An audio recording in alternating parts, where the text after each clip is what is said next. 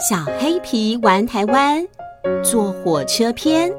大朋友小朋友，如果你们搭配着书看，那么听到的声音就代表要翻页哦。现在故事要开始咯。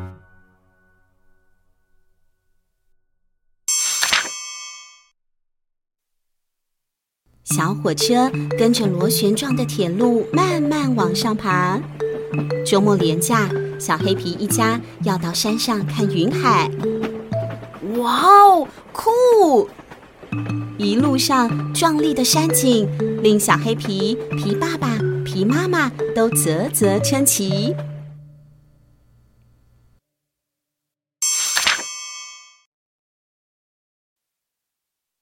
抵达了山顶，皮爸爸、皮妈妈忙着拍照，小黑皮则在附近到处游晃。咦，这是什么啊？阳光下，神木下的草丛间闪耀着一丝微光。小黑皮走近一看，原来是一把绿色的斧头。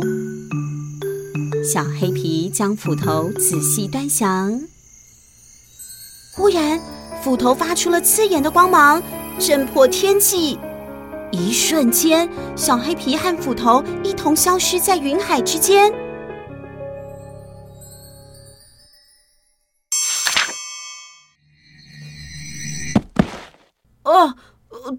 这里是哪里啊？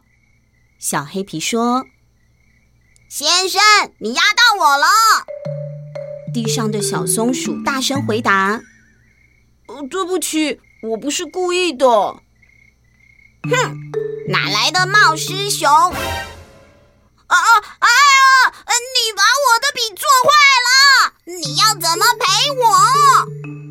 小松鼠看见小黑皮做坏的笔，生气地发出又大又尖锐的声音。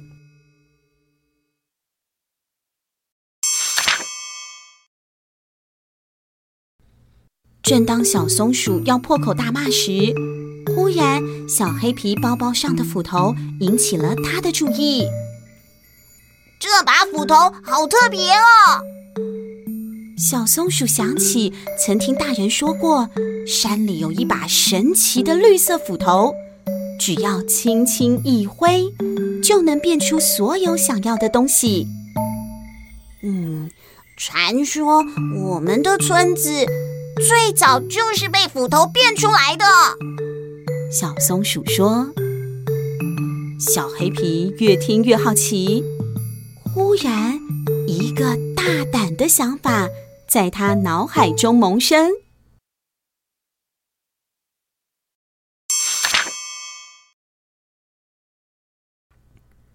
我变！小黑皮照着传说里的描述，将斧头轻轻一挥，一瞬间，一支漂亮的笔就这样变出来了。小松鼠与小黑皮看得目瞪口呆，没想到传说竟然是真的。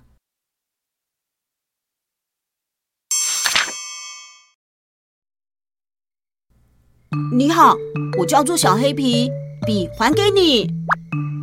谢谢你，我是小琪。小黑皮与小琪整理好情绪，握握手，成为了朋友。小黑皮，我希望你能帮我一个忙。小松鼠小琪看着小黑皮的斧头，心中有了许多想法。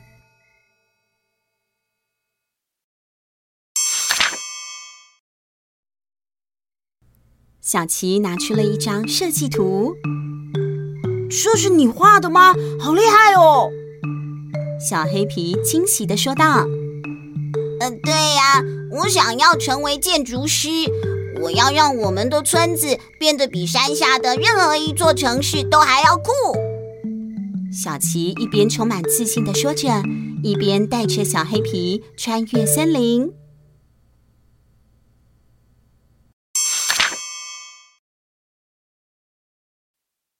穿过了森林，小琪与小黑皮到达了一片空地。小黑皮，麻烦你咯，小琪说。没问题。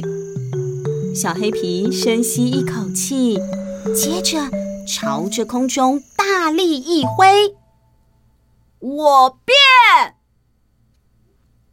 铁轨、火车、月台，一座美丽的车站就变出来了。太棒了！村长看到了一定会很开心。小琪兴奋地说：“还想变什么？尽管告诉我。”小黑皮一副胸有成竹的样子。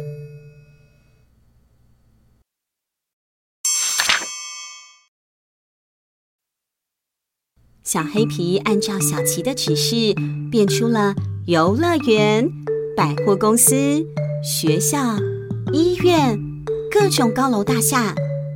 不只设计图里的房子，他们把书里看过的东西，脑袋里想的东西通通都变出来了。今天真好玩，小黑皮开心地说。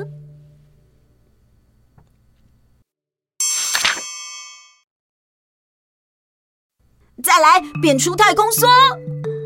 等一下。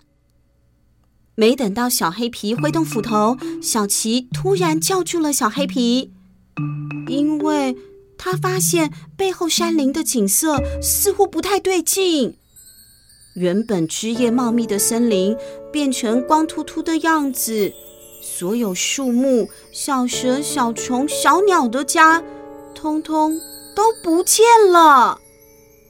天哪，怎么会这样？小琪说。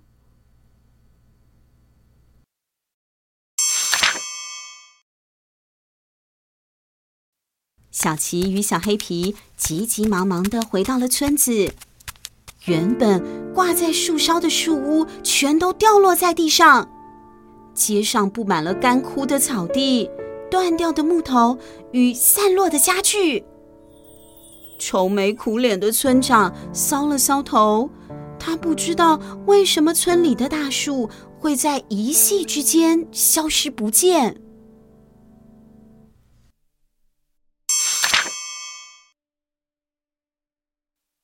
村长，你不用担心。对啊。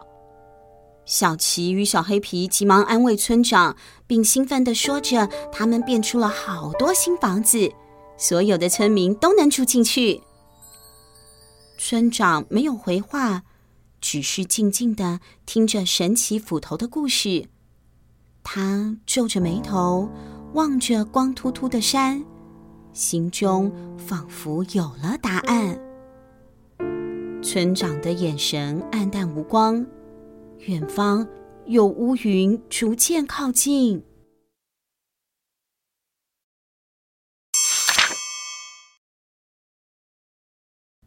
哗啦哗啦哗啦，大雨滂沱，响彻整个山谷。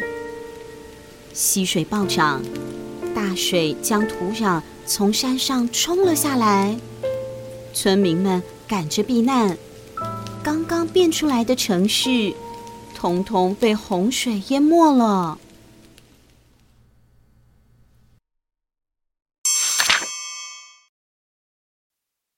轰隆隆，轰隆隆，闪电劈开了天空，也划破了小琪隐忍的怒火。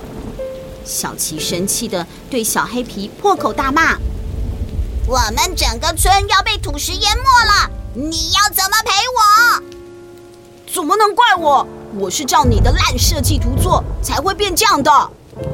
小黑皮也不甘示弱地回。小琪与小黑皮越吵越凶，两人你推我，我推你，扭打在一起，谁也不让谁。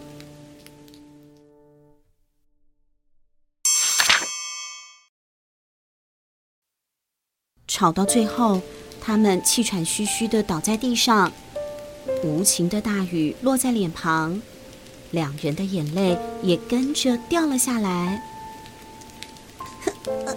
我只是想让大家住得更好，只是这样而已。小琪的喃喃自语逐渐被吵杂的雨声淹没。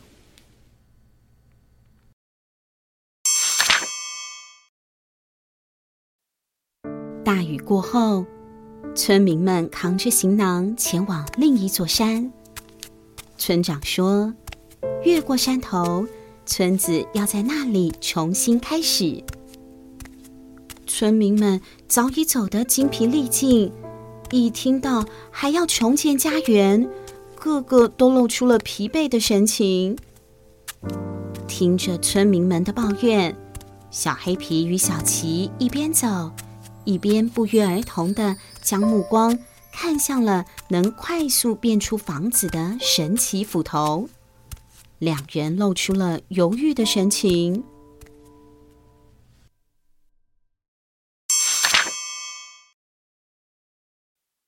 忽然，一只小鸟的叫声打断了他们的思绪。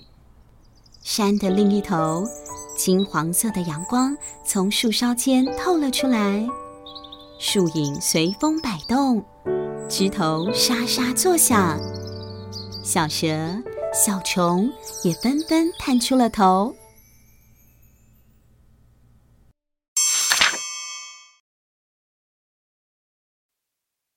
小奇与小黑皮被眼前充满生命力的风景吸引，他们走向前，用手细细地感受神木的纹路，微风的吹拂。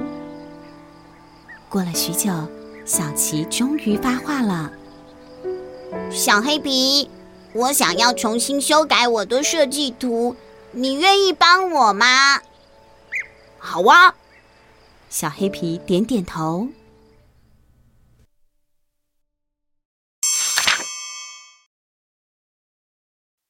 我觉得房子可以改用石头做。屋子不能盖在这里，这里是小鸟的家。河流如果是这个方向，我们应该住这里会比较好。小黑皮与小奇在设计图上涂涂改改，好多新想法都冒了出来。神奇的斧头被晾在一旁。忽然，斧头发出了刺眼的光芒，一瞬间，小黑皮又消失了。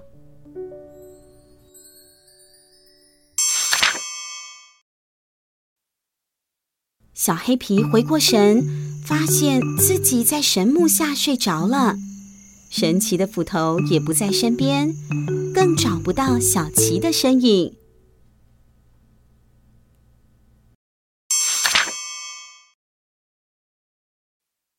坐着下山的火车，小黑皮看着窗外的山林，想起了小奇。他希望未来有一天能再拜访小奇，看看那座山，看看他新设计的村子变成什么模样。